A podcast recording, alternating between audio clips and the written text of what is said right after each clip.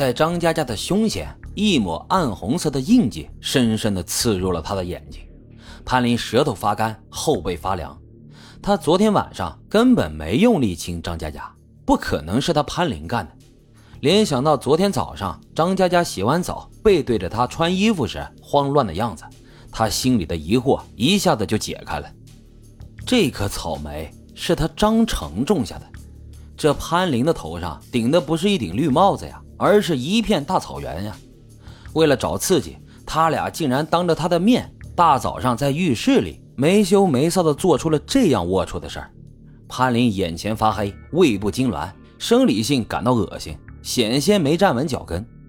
平日里啊，他俩举止亲密，他只当是姐弟俩关系好的表现，从来没有想过。他们竟然会做出如此道德沦丧、丧尽天良的龌龊事潘林甚至不敢细想，这俩人是不是趁他不在家时，趁着他睡觉时，在他眼皮子底下，在他的房子里都干了什么好事他却浑然不知，还傻乎乎的每天好吃好喝的供着这对狗男女，背地里指不定俩人啊如何嘲笑他呢？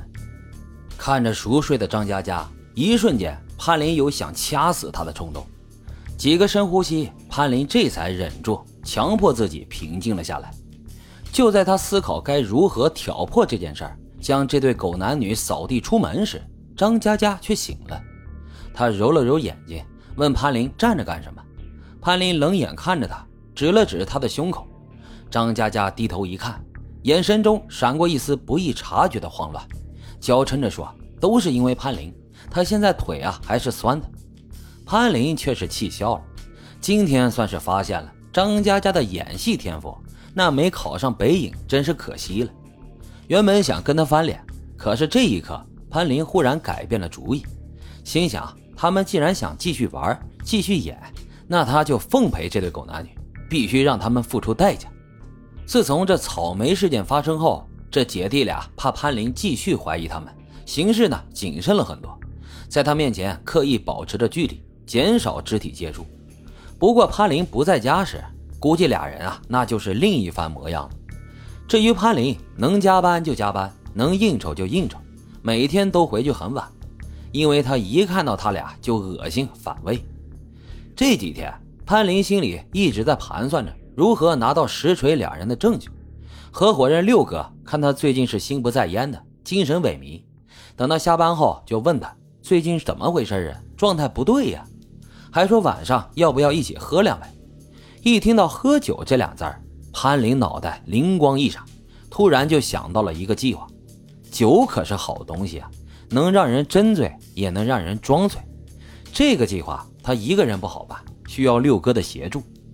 潘林将这件事儿完完整整的向六哥都叙说了一遍。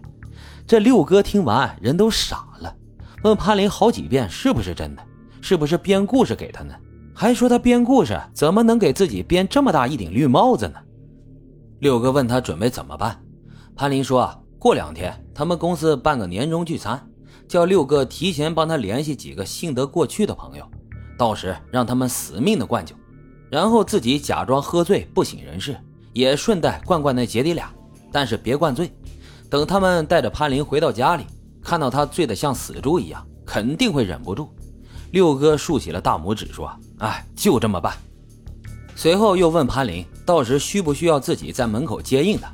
潘林说：“不急，当场捉奸太便宜他们了，这只是第一步。”当天晚上，他跟六哥就把所有的细节全部敲定。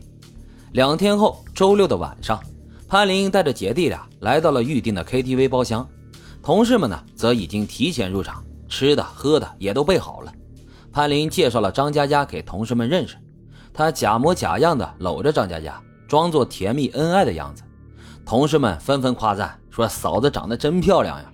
大家也明白今天晚上的任务，很快就在六哥的主持下直奔主题，纷纷向他们敬酒。潘林自然是来者不拒，一开始喝了两瓶啤酒，后面啊全部都是纯净水，一口一瓶。张佳佳看大家都在灌潘林，她作为女朋友。自然要站出来帮潘林挡挡酒，说他们怎么就灌他一个人呢？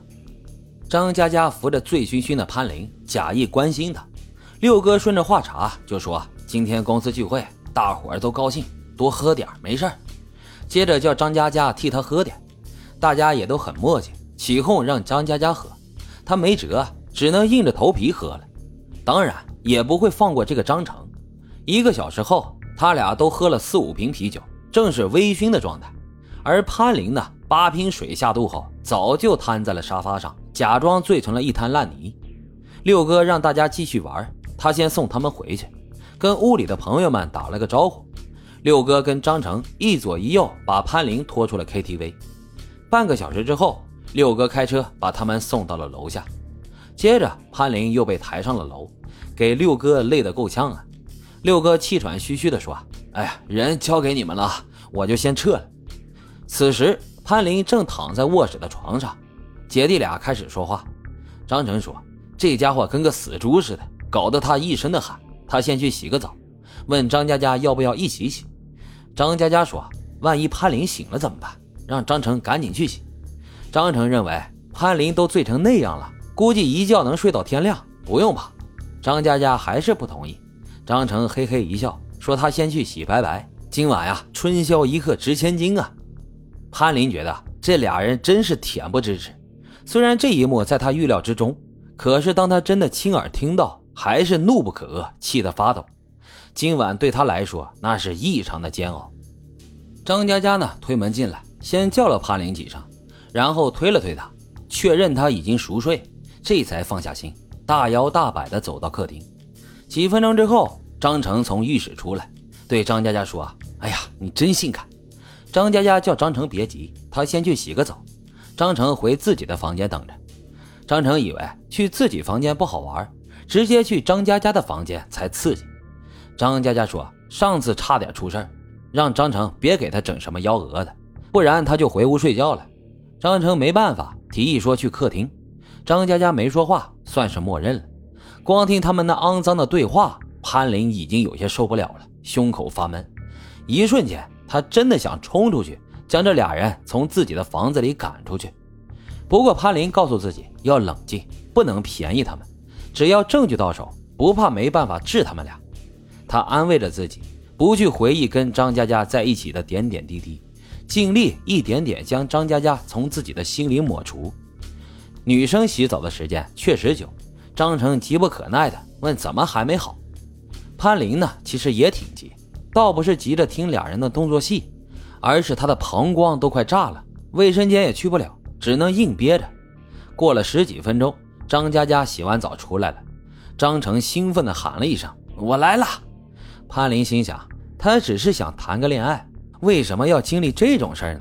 听着客厅里传来的淫声秽语，他默默地闭上了眼睛。